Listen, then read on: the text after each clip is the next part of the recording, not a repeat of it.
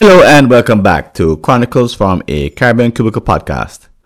This is Francis Wade, and here's an article I wrote for the Jamaica Gleaner. It's entitled Learning Long Term Planning from Tennis's Williams Sisters. You know your company should be crafting long term post COVID plans. Why? The pandemic has created once in a lifetime opportunities waiting to be exploited. But you have been so busy just keeping the organization alive that you either have half a plan or none at all.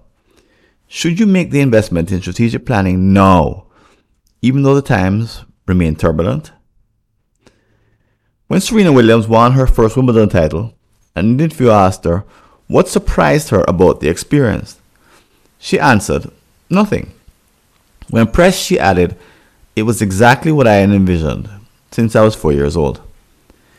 The casual listener would think this was mere chutzpah, except that she was no ordinary tennis player. She was actually fulfilling the 20 plus year, 78 page plan her father wrote before she was even conceived. But it wasn't just a sport plan. The document covered Venus and Serena's education, faith, family, responsibility, money, all aspects of their lives. It even inspired Naomi Osaka's Haitian father to coach his daughter to the number one spot decades later. Remarkably, the three champions have earned over US $180 million in their careers on the court. While some consider it all to be a matter of talent, the two coaches disagree.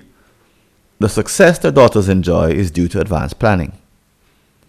Like Grace Kennedy's 25 year plan and JMB's 23 year strategy, they were able to program and accumulate small gains over time. While others focused on surviving the short term, they were seen as crazy to create targets with dates so far into the future. Why did this unpopular approach work? Number one, back from the future. It takes skill and a dose of tenacity to stake a claim far into the future and make it stick. Even as Richard Williams had ribs broken and teeth knocked out by Compton gang members, he never relented. Neither did Norman Manley and other heroes, each of whom lived from the future. This approach helped them sidestep creature comforts, sometimes putting them at risk. Quote, there is nothing more difficult to take in hand, more perilous to conduct, or more uncertain in its success than to take the lead in the introduction of a new order of things. The Prince by Machiavelli. But those who do come from the future inspire themselves to make changes. They declare a stated vision and live from it. This makes them two headed, able to live today and in the future at the same time. Number two, detailed planning in reverse. If your organization's executives shy away from putting themselves in harm's way, it could be a lack of courage.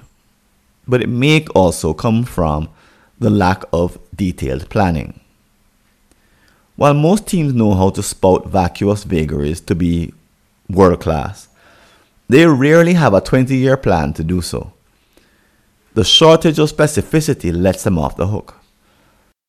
But the truth is, there are numerous ways to craft detailed multi year plans which work, even without a shred of college education, i.e., like Richard Williams. One method successful companies use is to A. Convert the vision for 15 to 30 years away into details to be accomplished by a set deadline. B. Translate qualitative details into an array of metrics. C backcast metrics from the target year to today. D. Schedule staggered projects to drive the metrics. These techniques are simple and challenging to employ during an offsite, but the detailed plan produced can galvanize an entire company because of its credibility. Number three, standalone. In retrospect, Williams argued that he needed a meticulous plan due to the uncharted waters he was navigating. No one had ever done the impossible. Furthermore, the role models in the sport at the time were succeeding wildly following the traditional approach. He refused to follow their lead, causing many to accuse Williams of ruining his daughter's prospects. Stop being selfish, they said. In retrospect, his wisdom is apparent. Countless others have entered the women's tennis circuit and burned out. Only a tiny handful have played as long as the sisters have. Some say it's all a result of the Williams character. Again, he argues differently. While his family has lots of it, he says that having a clear plan helped them weather and repel the criticism of experts who publicly question his sanity. In other words, a good plan helped the family stay the course. They found it easy to decide next steps. Simply stick to the plan. After all, it was easier to do so than develop the character needed. In this context, families are just like organizations. There is no plausible reason to put off long term planning if your company is committed to high performance. Instead, take the challenge seriously and accomplish the impossible.